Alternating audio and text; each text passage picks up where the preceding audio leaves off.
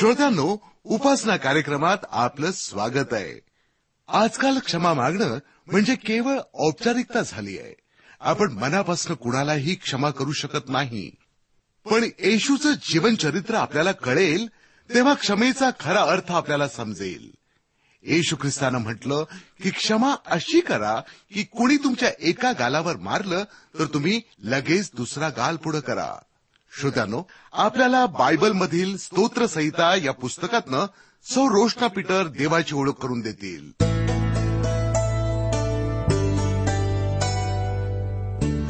उपासना कार्यक्रमामध्ये हार्दिक स्वागत आहे. श्रोत्यानो पुन्हा एकवार परमेश्वराने ही सुवर्ण संधी आम्हाला लाभू दिलेली आहे की आम्ही त्याचं वचन वाचू शकतो ह्या वचनांवर मनन करू शकतो आणि ह्या वचनांच्याद्वारे आम्ही बऱ्याच गोष्टी आत्मिक जीवनाकरिता ज्या उपयुक्त आहेत त्या शिकू शकतो. परमेश्वराचे आभार मानूया त्याचे उपकार स्मरण करूया. मी अध्ययनाकडे वळण्यापूर्वी प्रार्थना करणार आहे म्हणून डोळे झाका शांतता राखा. आपण प्रार्थना करूया.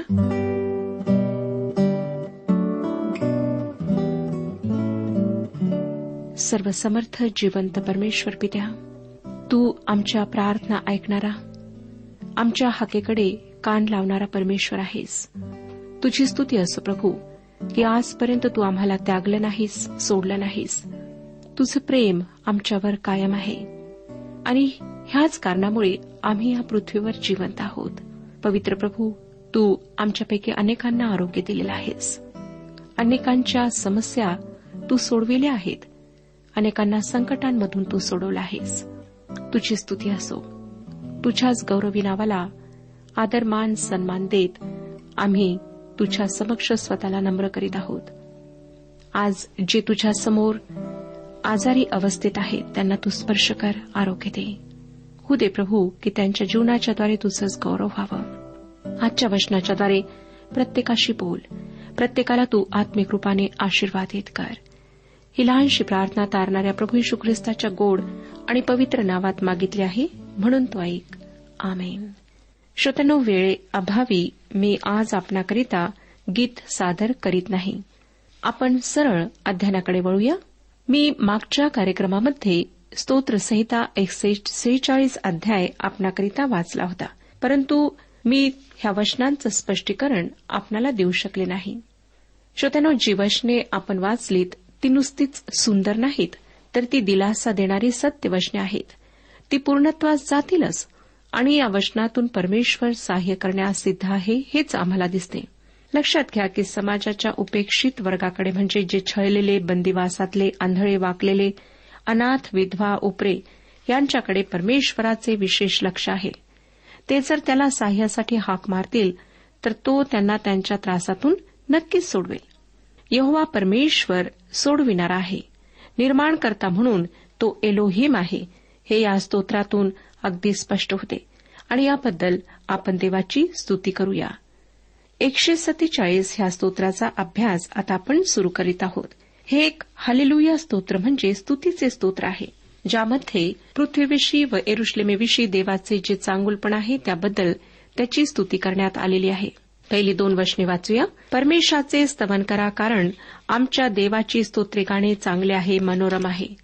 आणि स्तोत्रे गाणे शुभच आहे. परमेश्वर एरुश्लेम पुन्हा बांधून वसवितो इस्रायलातील पांगलेल्यांना तो एकत्र करीतो. श्रोत्यानो तुमच्या लक्षात आलेच असेल की ही गोष्ट अजून सिद्धीच गेलेली नाही परंतु ती भविष्यामध्ये पूर्णत्वास जाणार आहे. तिसरं वचन. भग्नहृदयी जनांना तो बरे करीतो तो त्यांच्या जखमांना पट्ट्या बांधितो. जे भयंकर छळातून जाणार आहेत त्यांच्याकरिता परमेश्वर ही गोष्ट करेल. व आजही तो ही गोष्ट तुमच्या व माझ्याकरिता करतो. आमचे मित्रगण आप्त स्वकीय प्रियजन आमचे पूर्णपणे सांत्वन करू शकत नाहीत. परंतु पवित्र शास्त्र आम्हाला सांगते की परमेश्वर युगानुयुगीचा सांत्वन दाता आहे. तो करुणाकर पिता आहे व तो सर्व संकटांमध्ये आमचे सांत्वन करतो. जर तुम्ही दुःखी व कष्टी आहात भग्नहृदयी आहात तर प्रभूकडे या. तो ख्रिस्तामध्ये तुमचे सांत्वन नक्कीच करेल. पॉल करिंदकरास दुसरे पत्र पहिला अध्याय आणि चौथ्या वचनात म्हणतो तो आम्हावरील सर्व संकटात आमचे सांत्वन करीतो असे की ज्या सांत्वनाने आम्हाला स्वतः देवाकडून सांत्वन मिळते. त्या सांत्वनाने आम्ही जे कोणी कोणत्याही संकटात आहेत त्यांचे सांत्वन कराव्यास समर्थ व्हावे. आता चौथ्या वचनात परमेश्वराच्या सामर्थ्याचे वर्णन करून तो पुढे काय म्हणतो पहा? तो त्याऱ्यांची गणती करीतो तो त्या सर्वांना त्यांची त्यांची नावे देतो. केवढे हे विरोधी दृश्य? जो भग्नहृदयी जनास बरे करतो तोच. देव ताऱ्यांची गणती करतो. जी गोष्ट मानवासाठी अशक्य आहे. आणि एवढेच नव्हे तर तो त्या प्रत्येक ताऱ्याला नाव देतो. बारा ते चौदा या वचनांमध्ये तो म्हणतो हे एरुश्लेमे परमेश्वराचे गौरव कर. हे सिओने तू आपल्या देवाचे स्तवन कर. कारण त्याने तुझ्या वेशीचे अडसर बळकट केले आहेत. त्याने तुझ्या ठाई तुझ्या मुलांना आशीर्वाद दिला आहे. तू तुझ्या सीमांच्या आत शांतता पसरितो उत्कृष्ट गव्हाने तुला तृप्त करीतो प्रभू ख्रिस्ताच्या या पृथ्वीवरील राज्याविषयी हे वचन आहे. तो एरुश्लेमेस येणार आहे. शांतीचा राजा प्रभू येशू ख्रिस्त येणार आहे. त्यावेळेस यशिया संदेष्टाची भविष्यवाणी पूर्णत्वास जाणार आहे. आपण ती भविष्यवाणी वाचूया. यशयाचे पुस्तक चौपन्न अध्याय अकरा ते तेरा वशने यशयाचे पुस्तक चौपन्न अध्याय अकरा आणि तेरा वशने आगे पिडलेले वादळांनी त्रस्त झालेले सांत्वन न पावलेली मी तुझे पाषाण सुरम्य प्रकारे बसवीन आणि नीलमन्यांनी तुझा पाया घालीन. तुझ्या भिंतीवरील कळस मानकांचे तुझ्या वेशी लालांच्या तुझ्या भोवतालचा प्रदेश रत्न खचित करीन. तुझी सर्व मुले परमेश्वरापासून शिक्षण पावतील. तुझ्या मुलांना मोठी शांती प्राप्त होईल. नंतर तो पुढे विसाव्या वचनात काय म्हणतो पहा? कोणत्याही राष्ट्राबरोबर त्याने असे वर्तन केले नाही त्याचे निर्णय ती जाणत नाहीत. परमेश्वराचे स्तवन करा. इस्रायल राष्ट्र एकमेव आहे. निवडलेले लोक असा बहुमान मिळालेले ते एकटेच लोक आहेत. देवाच्या प्रगटीकरणाचे ते एकटेच ताबेदार आहेत. देवाचे वचन आम्हाला सांगते श्रोत्यानो की परमेश्वराचा त्यांच्याविषयी सार्वकालिक हेतू आहे. एरुश्लेमेच्या शांतीसाठी आम्ही प्रार्थना करायला हवी. परमेश्वराने त्यांना दिलेल्या अभिवचनाची पूर्तता होईल त्या काळासाठी आम्ही प्रार्थना करायला हवी. आता एकशे अठ्ठेचाळीस ह्या स्तोत्राकडे आपण वळूया. देवाच्या सर्व निर्मितीने गायलेले हे हालेलुया ध्रुपद आहे. या स्तोत्राची सुरुवात स्वर्गातील देवदूतांपासून होते. खरोखर स्वर्ग आणि पृथ्वी ह्यामधील संपूर्ण निर्मिती जेव्हा देवाची स्तुती करतील तेव्हा ती स्तुती केवढी महान असेल. एक ते तीन वचने पहा काय सांगतात? परमेशाचे स्तवन करा आकाशातून परमेशाचे स्तवन करा. ऊर्ध्वलोकी त्याचे स्तवन करा. अहो त्याच्या सर्व दिव्य दूतांनो त्याचे स्तवन करा. त्याच्या सर्व सैन्यांनो त्याचे स्तवन करा. अहो सूर्य चंद्र हो त्याचे स्तवन करा. सर्व प्रकाशमय ताऱ्यांनो त्याचे स्तवन करा. ऊर्ध्वलोकी तिसऱ्या स्वर्गात ज्यात मला वाटतं विश्वासणाऱ्यांचा सुद्धा समावेश होतो तेथे ह्या स्तुतीचा प्रारंभ होतो. नंतर अकरा ते तेरा या वचनांमध्ये तो पुढे म्हणतो पृथ्वीवरील राजे व सर्व प्रजा अधिपती व पृथ्वीवरील सर्व न्यायाधीश कुमार व कुमारी वृद्ध व तरुण ही सगळी परमेश्वराच्या नावाचे स्तवन करोत कारण केवळ त्याचेच नाव उच्च आहे. त्याचे ऐश्वर पृथ्वीच्या व आकाशाच्या वर आहे. श्रोत्यानो फक्त आकाशातच नव्हे तर पृथ्वीवरही परमेश्वराची निर्मिती त्याचे स्तवन करेल. आता हे स्तुतीस्तवन आरोहाच्या उच्च बिंदूपर्यंत पोहोचणार आहे. जेव्हा स्वर्ग व पृथ्वी त्याचे स्तवन करतील. एकशे एकोणपन्नासावे स्तोत्र हालेलुया स्तोत्र आहे कारण हे ख्रिस्त राज्य प्रभू यशू ख्रिस्ताच्या रक्त सांडण्यामुळे तारण आणि सामर्थ्याद्वारे न्यायनिवाडा ह्याद्वारे आले आहे. एकशे एकोणपन्नास स्तोत्र पहिले वचन वाचूया. परमेश्वराचे स्तवन करा. नवे गीत गाऊन परमेश्वराचे गुणगान करा. भक्तांच्या मंडळीत त्याचे स्तोत्र गा. प्रकटीकरणाच्या पुस्तकात ज्या नवीन गीताचा उल्लेख आहे त्याच्याविषयी आपण ह्या आधीच चर्चा केली. प्रभू यशू आमचा तारक आमची खंडणी भरून सोडून करणार आहे. या सत्याबद्दल हे नवे गीत असणार आहे. दुसरे वचन इस्रायल आपल्या निर्माणकर्त्याच्या ठाई आनंद करू. सियोनेची मुले आपल्या राजाच्या ठाई उल्हास पावू. तो आमचा तारणार आहे व तो आमचा निर्माता आहे याचीही आपण आठवण ठेवूया. त्यासाठी आपण त्याची स्तुती करूया. जेव्हा आम्ही डोंगर माथ्याच्या दिशेने चालतो किंवा समुद्र किनारी चालतो तेव्हा आम्ही त्याची स्तुती करू शकतो. विमानातून प्रवास करतानाची वेळ देवाची स्तुती करण्याची चांगली वेळ असते. आता पुढची वचने लक्षपूर्वक ऐका. त्यामध्ये राष्ट्रांच्या न्यायनिवाड्याविषयी सांगण्यात आले आहे. स्तोत्रसंहिता एकशे एकोणपन्नास अध्याय सहा ते नऊ वचने परमेश्वराची परमश्रेष्ठ स्तुती त्यांच्या कंठी असो दुधारी तरवार त्यांच्या हाती असो. तिच्या योगे राष्ट्रांचा सूड त्यांनी उगवावा आणि लोकांना शासन करावे. त्यांच्या राजांना साखळदंडांनी बांधावे आणि त्यांच्या सरदारांना लोखंडी बेड्या घालाव्या. लिहून ठेविलेला निवाडा त्यांच्यावर बजवावा. हे त्याच्या सर्व भक्तांना भूषण होईल. परमेशाचे स्तवन करा. जेव्हा प्रभू येशू या पृथ्वीवर येईल तेव्हा या जगातली राष्ट्रे त्याचे स्वागत करणार नाहीत. ही गोष्ट आपण लक्षात ठेवायला हवी. तो या पृथ्वीचा न्याय करावयास येणार आहे. जेव्हा तो या लहानशा ग्रहावर परत येईल तेव्हा तो येथे उठलेली बंडाळी मोडून काढेल. तो त्यांना लोहदंडाने शासन करेल. दुसऱ्या स्तोत्राच्या नवव्या वचनात याविषयी जे म्हटले आहे ते मी पुन्हा आपणाला सांगू इच्छिते. स्तोत्रसहिता दुसरा अध्याय आणि नववे वचन. लोहदंडाने तू त्यास ठेचशील कुंभाराच्या मडक्यासारखा त्यांचा चुराडा करशील. परमेश्वर आमचा न्याय करणार नाही अशा भ्रमात आम्ही राहता कामाने श्रोतानो. न्यायाच्या दिवसाकडे वाटचाल करणाऱ्या जगात तुम्ही व मी जगत आहोत. आता आपण स्तोत्रसंहितेच्या एकशे पन्नासाव्या म्हणजे शेवटच्या स्तोत्राचा अभ्यास करूया. हे स्तोत्र हालेलुया ध्रुपदाची भव्य समाप्ती गायक व वाद्यवृंदासह आहे. एकशे पन्नासाव्या स्तोत्राची सहा वचने आपण वाचूया. परमेश्वराचे स्तवन करा देवाचे त्याच्या पवित्र स्थानी स्तवन करा. त्याच्या सामर्थ्याच्या अंतराळात त्याचे स्तवन करा. त्याच्या पराक्रमाच्या कृत्यांबद्दल त्याचे स्तवन करा. त्याच्या थोरवीच्या वैपुल्यानुसार त्याचे स्तवन करा. कर्णा वाजवून त्याचे स्तवन करा. सतार व वीणा वाजवून त्याचे स्तवन करा. डफ वाजवून व नृत्य करून त्याचे स्तवन करा. तंतुवाद्य व बासरी वाजवून त्याचे स्तवन करा. खणखणणारे टाळ वाजवून त्याचे स्तवन करा. झणझणणाऱ्या झांजा वाजवून त्याचे स्तवन करा. प्रत्येक प्राणी परमेशाचे स्तवन करो परमेशाचे स्तवन करा. श्रोत्यानो या स्तोत्राचा अभ्यास करीत असताना आपण प्रथम उपासनेच्या हेतूचा विचार करूया. ते करीत असताना आम्हाला एका साधारण प्रश्नाचे उत्तर द्यावे लागेल. ते म्हणजे उपासना म्हणजे काय? पहिल्या वचनात परमेश्वराचे स्तवन करा असे म्हणण्यात आले आहे. या ठिकाणी आपल्या लक्षात येते की परमेश्वराचे स्तवन करा यावर भर देण्यात आलेला आहे. परमेश्वर उपासनेचे केंद्र आहे. तोत्र दोन गोष्टींवर भर देतात. एक हे सत्य की तो निर्माण करता आहे व दुसरे हे की तो तारक आहे. ज्या पृथ्वीवर आपण राहतो ती पृथ्वी व हे विश्व परमेश्वराने निर्माण केले. तो सुंदर सूर्यप्रकाश तुम्ही अनुभवता तो त्याचा आहे. तो निर्माण करत आहे. तुम्ही अशी एक देखील गोष्ट सांगू शकणार नाही की जी त्याने निर्माण केलेली नाही. तो निर्माण करता आहे म्हणून तो स्तुतीस पात्र आहे. तो आमचा तारक आहे म्हणून तो स्तुतीस पात्र आहे. फक्त तोच निर्माण करता आहे आणि तोच तारक आहे. परमेश्वराला कोणी स्पर्धक नाही. निर्मिती व तारण या क्षेत्रात त्याचाच अधिकार आहे.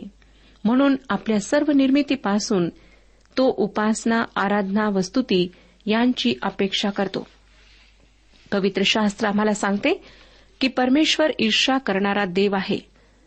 याविषयी परमेश्वर कोठेही दिलगिरी व्यक्त करीत नाही. त्याने स्वतःकरिता आमची निर्मिती केली आहे.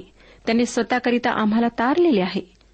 विश्वासणाऱ्यांचे ख्रिस्ताबरोबरचे नाते मानवी पातळीवर वैवाहिक संबंधातून स्पष्ट करता येते. आपल्या पत्नीवर प्रेम करणारा पती तिला इतर कोणत्याही पुरुषाबरोबर वाटून घेणार नाही. तो तिच्याविषयी ईर्षावान असतो. तिची प्रीती फक्त त्याच्याकरिताच असायला हवी. तसेच पवित्र शास्त्रात विश्वासणाऱ्यांना ख्रिस्ताची वधू म्हणण्यात आले आहे. त्यांची निर्मिती केवळ त्याच्याकरिताच आहे. आमची सर्व भक्ती वस्तुती यासाठी तोच पात्र आहे. आपल्याला आठवतच असेल की पातम बेटावर ज्या देवदूताने योहानाला दृष्टांत दिले त्याच्यासमोर पालथे पडून त्याची उपासना करायची तीव्र इच्छा योहानाला झाली. तेव्हा त्या देवदूताने त्याला दटावून देवाची उपासना करावयास सांगितले. देवदूतांची आम्ही उपासना करावी हे देवाला मान्य नाही. येशूची आई मरिया हिची उपासना त्याला मान्य नाही. त्याला फक्त स्वतःची उपासना मान्य आहे. केवळ तोच स्तुतीस पात्र आहे उपासनेकरिता पात्र आहे. पवित्र शास्त्र आम्हाला सांगते की एक दिवस असा येईल की प्रत्येक गोष्ट देवाची स्तुती करेल. आपली स्तुती व्हावी याकरिता त्याने प्रत्येक गोष्टीची निर्मिती केली आहे. आम्ही पाहिले की परमेश्वराची उपासना व्हायला पाहिजे. पण आता दुसरा प्रश्न हा आहे की ही उपासना कोणी करावी? एकशे पन्नासाव्या स्तोत्राच्या सहाव्या वचनात स्तोत्रकर्ता म्हणतो की प्रत्येक श्वासवान प्राणी परमेश्वराचे स्तवन करो. परमेश्वराचे स्तवन करा. माझ्या शास्त्रामध्ये जे भाषांतर आहे ते सांगते की प्रत्येक प्राणी परमेशाचे स्तवन करो. परमेशाचे स्तवन करा. या ठिकाणी परमेश्वर मानव जातीला सांगत आहे परमेश्वराचे स्तवन करा. परमेश्वराने मानवाला सहभागितेसाठी व देवाची स्तुती व्हावी ह्याकरिता निर्माण केले. मानवाच्या अस्तित्वामागचा दुसरा कोणताही हेतू नाही. देवाने त्याचे गौरव होण्याकरिता विश्वाची निर्मिती केली. त्याची निर्मिती तुमच्या व माझ्याकरिता झाली नाही? शेकडो वर्षांपूर्वी योब याविषयी काय म्हणाला ते आपण योबाचे पुस्तक अडोतीसावा अध्याय आणि सातव्या वचनात वाचूया. योब अडोतीस अध्याय आणि सातवे वचन. त्या समय प्रभात नक्षत्रांनी मिळून गायन केले व सर्व देवकुमारांनी जय जयकार केला. ते देवाची स्तुती करीत होते. स्तोत्र शहाण्णव आणि पाच वचन ह्यामध्ये स्तोत्रकर्ता म्हणतो शहाण्णव स्तोत्र पाचवे वचन. कारण राष्ट्रांची सर्व दैवते निरुपयोगी आहेत.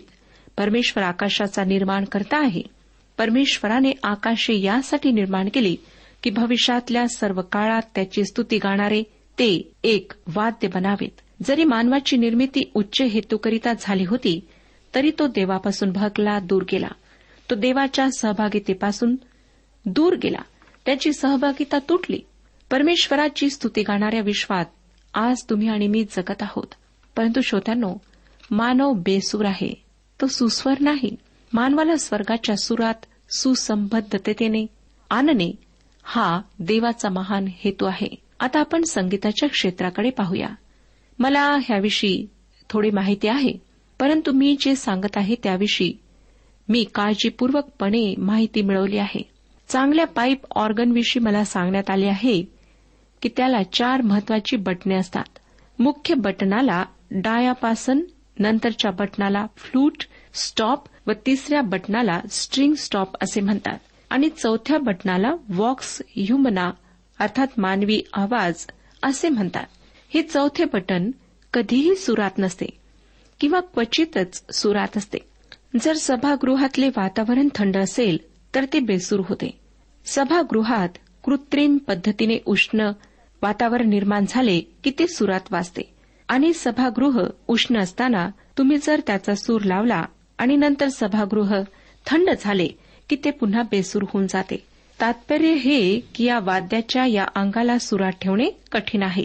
देवाचे हे विश्व एक प्रचंड वाद्य आहे. एक दिवस प्रभू येशूने देवाच्या या प्रचंड वाद्यातील त्याच्या निर्मितीतील डाय पेसन हे बटन ओढले आणि ऑर्गनचा सुंदर स्वर सर्वत्र भरून गेला. मग त्याने फ्लूट स्टॉप ओढला. मग त्यातून मंजूर स्वर निघाला. आणि तिसरे बटन म्हणजे स्ट्रिंग स्टॉप त्याने ओढले तेव्हा आकाशात वीज चमकली आणि देवदूत मोठ्याने गाऊ लागले. नंतर त्याने शेवटचे बटन म्हणजे वॉक्स ह्युमना ओढले पण ते सुरात नव्हते. हा महान वादक फक्त संगीतकारच नव्हता तर त्याला हे वाद्य कसे दुरुस्त करायचे हे ठाऊक होते. मग त्याने त्याची वादकाची जागा सोडली. स्वर्गातून तो या पृथ्वीवर आला. त्याने आपला प्राण अर्पण करून मुक्तीच्या आपल्या कार्यातून तो मानवाचा सूर देवाच्या महान निर्मितीशी जुळवला. आणि श्रोत्यानो आज जे तारलेले आहेत ते आवाज उठवून स्तुती करतात. आवाज उंच करून त्याचे स्तवन करतात. फक्त तारलेले सूर लावलेल्या वाद्याप्रमाणे आहेत. स्तोत्रसंहिता एकशे सातच्या पहिल्या दोन वचनात स्तोत्र करता गातो परमेश्वराचे उपकार स्मरण करा तो चांगला आहे त्याची दया सनातन आहे. परमेश्वराचे उद्धारलेले जन असे म्हणत कारण त्याने त्यास शत्रूंच्या तावडीतून मुक्त केले आहे. आणि जर ही गोष्ट उद्धारलेले लोक करणार नाहीत तर इतर कोणीही करणार नाहीत. स्वर्गीय सुरात सूर मिसळता येण्याचे हे केवढे मोठे भाग्य आहे. पापाने जगात प्रवेश करून मानवाला देवाच्या गायक वृंदातून बाहेर काढले आहे. परंतु दाविजाचा पुत्र येशू ख्रिस्ताद्वारे अनेक व्यक्ती त्या गायक वृंदामध्ये परत आल्या आहेत. प्रभू येशू ख्रिस्ताने मानवाला त्याच्या निर्माणकर्त्याशी व उद्धारकर्त्याशी योग्य व उद्धारलेल्या नात्यात परत स्थापले आहे. जेणेकरून तो मोठ्याने त्याची स्तुती करू शकेल. आता पुढचा प्रश्न आहे की उपासना का करावी? यावेळेस आपण पाहणार आहोत की परमेश्वराचे उपकार स्मरण करा यातील तुम्ही यावरचा भर उपकार स्मरण करा यावर दिलेला आहे. फार कमी लोक देवाची खऱ्या अर्थाने उपकार स्तुती करतात. सार्वजनिक उपकार स्तुती हा प्रकार नाहीच. सुरुवातीच्या मंडळीची एक महान वडीलधारी व्यक्ती म्हणजे क्रिसोस्टम यांच्या शब्दात सांगायचे झाले तर असे म्हणता येईल की देवदूत गौरव करतात माणसे समीक्षा करतात. देवदूत मोठ्याने स्तुती गातात माणसे मोठ्याने कलह करतात. देवदूत आपल्या पंखांनी आपले चेहरे झाकून घेतात परंतु मानव आरेरावी नजरेने देवाच्या आवर्णनीय गौरवाकडे पाहतात. आज खरोखर किती लोक उपासनेसाठी मंदिरामध्ये जातात? कोणी उपहासाने असे म्हटले आहे की काही लोक कपड्यांकडे डोळे लावण्यासाठी मंदिरात जातात तर काही डोळे झाकून बसण्यासाठी जातात. मला नाही वाटत श्रोत्यानो की फार लोक उपकार स्मरणासाठी मंदिरात जातात. परमेश्वराच्या पवित्र समक्षतेमध्ये स्वतःला असे हरवणे की त्याच्याच समक्षतेच्या जाणीवेने आमच्या व्यक्तिमत्वाचे जीवनाचे प्रत्येक अंग व्यापले जावे त्याच्या आज्ञेत आनंद मानून त्याच्या समागमे चालून संपूर्ण जीवन एक जिवंत उपासना बनावे अशा ह्या उपासनेचा अर्थ आहे. आता श्रोत्यांनो आम्ही तीन शब्द उपासनेशी जोडायला हवे आहेत. आणि हे तीन शब्द मानवी आत्मा परमेश्वराच्या समक्षतेमध्ये उपासना करण्यास येतो तेव्हा त्याला व मानवी हृदयाला जो अनुभव येतो तो अनुभव सांगणारे आहेत. यापैकी पहिला शब्द आहे पालते पडणे किंवा साष्टांग नमस्कार घालणे. पौरात्य देशातील लोकांना या शब्दाचा अर्थ माहीत आहे. परंतु पाश्चिमात्य देशातील लोकांना उपासनेत अशा गोष्टी दर्जाला धरून वाटत नाहीत. परंतु कृपा करून माझ्या या बोलण्याविषयी गैरसमज करून घेऊ नका. मी शरीराच्या स्थितीविषयी वाद घालत नाही. मी शारीरिक स्थितीविषयी बोलत नाही तर आत्मिक स्थितीविषयी बोलत आहे. आमचा आत्मा प्रभूसमोर नतमस्तक व्हायला हवा. पवित्र शास्त्रातील दोन महत्त्वाचे शब्द आपण पाहूया. हिब्रू शब्द हिश्तावे म्हणजे मान झुकवणे किंवा नतमस्तक होणे. आणि ग्रीक शब्द प्रॉस कुनिओ म्हणजे देवासमोर गुडघे टेकवणे. प्रगटीकरणाचे पुस्तक आम्हाला सर्गाविषयी अनेक गोष्टी सांगते. परंतु एक गोष्ट खात्रीची आहे की प्रत्येक वेळेस आम्ही स्वर्गातील एखाद्या व्यक्तीविषयी वाचतो तेव्हा ती एकतर परमेश्वरासमोर गौरव देत झुकलेली दिसते किंवा त्याच्यासमोर नतमस्तक होऊन उठताना दिसते. तुम्हाला जर परमेश्वराची उपासना करायला आवडत नसेल तर तुम्हाला स्वर्गही आवडणार नाही. कारण तिथे सर्वजण हीच एक गोष्ट करण्यात व्यस्त झालेले आहेत. पुष्कळ वेळ ते देवाची उपासना करीतात. त्याच्यासमोर नतमस्तक होतात. आज आम्ही ही गोष्ट करण्याची गरज आहे. श्रोत्यानो जेव्हा माझे आत्मिक जीवन डळमळू लागते विस्कळीत होऊ लागते तेव्हा मी एकांतात नतमस्तक होऊन त्याच्यासमोर जाते व देवासमोर आपले मन मोकळे करते. तुम्ही ही गोष्ट कधी केली आहे काय? त्याच्यासमोर तुम्ही कधी नतमस्तक झाला आहात काय? असे करणे आमच्या हिताचे आहे. उपासनेशी संबंधित असलेला दुसरा शब्द आहे आराधना किंवा वंदन. हा शब्द प्रीती व्यक्त करतो. त्यामध्ये उत्कटता व्यक्त होते. शहाण्णव स्तोत्राच्या नवव्या वचनात स्तोत्रकर्ता म्हणतो पावित्र्याने युक्त होऊन परमेश्वराची आराधना करा. प्रीतीविना उपासना म्हणजे उष्णतेशिवाय असलेली ज्योत रंगहीन मेघधनुष्य सुगंधहीन फूल. श्रोत्यानो आराधना उत्स्फूर्त असायला हवी. ती मिश्र असू नये. आराधनेमध्ये अपेक्षा हळुवारपणा अधिरेपणा असायला हवा. प्रिय श्रोतनो काही ठिकाणची उपासना अशी असते की एखाद्या मोठ्या दुकानातील बाहुल्याचा हात हातात घेतल्यावर जो निर्जीवपणा जाणवतो तशी ती असते. आम्हाला प्रभूसाठी उत्सुक झालेले त्याच्यावरच्या प्रीतीने भारावलेले हृदय उपासनेसाठी हवे आहे. आता तिसऱ्या शब्दाकडे आपण वळूया जो आहे उंच करणे. याचा अर्थ परमेश्वराला उंच करणे असा नाही तर त्याची उपासना करताना त्याला त्याच्या योग्य ठिकाणी असू देणे असा आहे. जेव्हा तुम्ही व मी त्याच्यासमोर नतमस्तक होतो तेव्हा निर्मितीने निर्मात्यासमोर जी योग्य जागा घ्यावी ती आपण घेतो. मी या ठिकाणी देवाला उंच करण्याविषयी नाही तर मानवाला उंच करण्याविषयी बोलत आहे. मानवतावादाचे भयंकर तत्वज्ञान मानवाला गेल्या पन्नास वर्षापासून प्राचीन काळात ढकलत आहे. आणि आम्ही त्यापासून दूर नाही. त्या पातळीवर येणे खालच्या दर्जाची गोष्ट आहे. लोक देवाकडे पाठ फिरवतात व असे जेव्हा होते तेव्हा मानव मानवाची पूजा करू लागतो.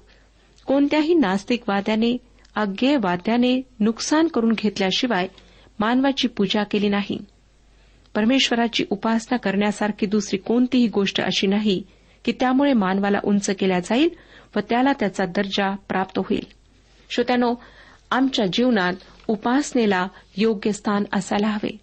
परमेश्वर माझा प्रभू आहे तो माझा देव आहे. त्याच्यासमोर नतमस्तक होण्यात मला काहीच मानहानिकारक किंवा अपमानास्पद वाटत नाही. येशू ख्रिस्ताच्या समोर नतमस्तक होणे साष्टांग नमस्कार घालणे या इतकी दुसरी कोणतीही गोष्ट आम्हाला उंच करणारी आणि रोमहर्षक अशी नाही. तुम्हाला आठवतच असेल की प्रेषितांच्या कृत्याच्या पुस्तकात दमिष्काच्या म्हणजे दमास्कसच्या रस्त्यावर पॉल कसा नतमस्तक झाला. प्रभू येशू समोर तो कसा पालथा पडला आणि त्या ठिकाणी प्रभूने त्याला दर्शन दिले. लक्षात आणा की प्रभूने त्याला उठून उभे राहायला सांगितले. मानवाला त्याचा दर्जा प्राप्त करून देणारा विश्वास फक्त ख्रिस्ती विश्वास आहे. तोच केवळ मानवाला धुळीतून उठून आपल्या पायांवर उभे राहायला सहाय्य पुरवतो श्रोतनो एक दिवस असा येणार आहे की या स्तोत्राचा प्रत्येक शब्द खरा ठरणार आहे. आम्हाला परमेश्वराची उपासना करीत असताना हे लक्षात ठेवायचे आहे की जे काही परमेश्वराच्या वचनात लिहिलेलं आहे ते एक दिवस पूर्ण होणार आहे. प्रभू यशू परत येईपर्यंत त्याची वाट पाहत असताना तुम्ही व मी त्याच्यासमोर झुकून स्वर्गासह आपल्या पूर्ण अंतकरणाने त्याची स्तुती करायला हवी. मागील एका कार्यक्रमामध्ये मी आपणाला सांगितले होते की उपासना म्हणजे नुसते संगीत नव्हे संगीत त्यात असायलाच हवे कारण त्याशिवाय उपासना होऊ शकत नाही. तसेच उपासना म्हणजे खूप चांगले वाटणे एवढेच नाही. अर्थात उपासनेच्या वेळेस आमचे अंतकरण निराशेच्या खाईतून वर उचलले जाते. उपासना म्हणजे फक्त आनंदाने केलेला आवाज नव्हे तसा आनंदाचा जल्लोष आम्ही उपासनेत करायला हवा कारण परमेश्वराची आम्हाला तशी आज्ञा आहे. तर श्रोत्यानो मला खात्री आहे की येणाऱ्या दिवसांमध्ये आपण खऱ्या अंतकरणाने आत्म्याने परमेश्वराची उपासना आराधना कराल. परमेश्वर आपला सर्वांस आशीर्वाद देऊ. आजच्या उपासना कार्यक्रमात परमेश्वराच्या जिवंत वचनातून मार्गदर्शन आपण ऐकलं. आजच्या या वचनातून आपणास काही आशीर्वाद मिळाला असेल यात काही शंका नाही. सध्या हो जीवनविषयक काही शंका असल्यास किंवा काही प्रश्न असल्यास किंवा काही प्रार्थना निवेदन असल्यास पत्राद्वारे आम्हास अवश्य कळवा. आम्हाला अगदी आनंदच होईल. पत्र व्यवहारासाठी आमचा पत्ता लिहून घ्यावा. कार्यक्रम उपासना पोस्ट बॉक्स क्रमांक एक शून्य दोन बेजनबाग नागपूर पिनकोड क्रमांक चार चार शून्य शून्य शून्य चार. आमचा ईमेल अॅड्रेस आहे Marathi T T B at radio eight eight two dot com. Email address पुन्हा एकदा ऐका. Marathi T T B at radio eight eight two dot com बरं तर आता इथंच थांबूया कारण आपल्या कार्यक्रमाची वेळही संपत आलेली आहे. पुन्हा आपली भेट आपल्या पुढल्या कार्यक्रमात तोपर्यंत नमस्कार.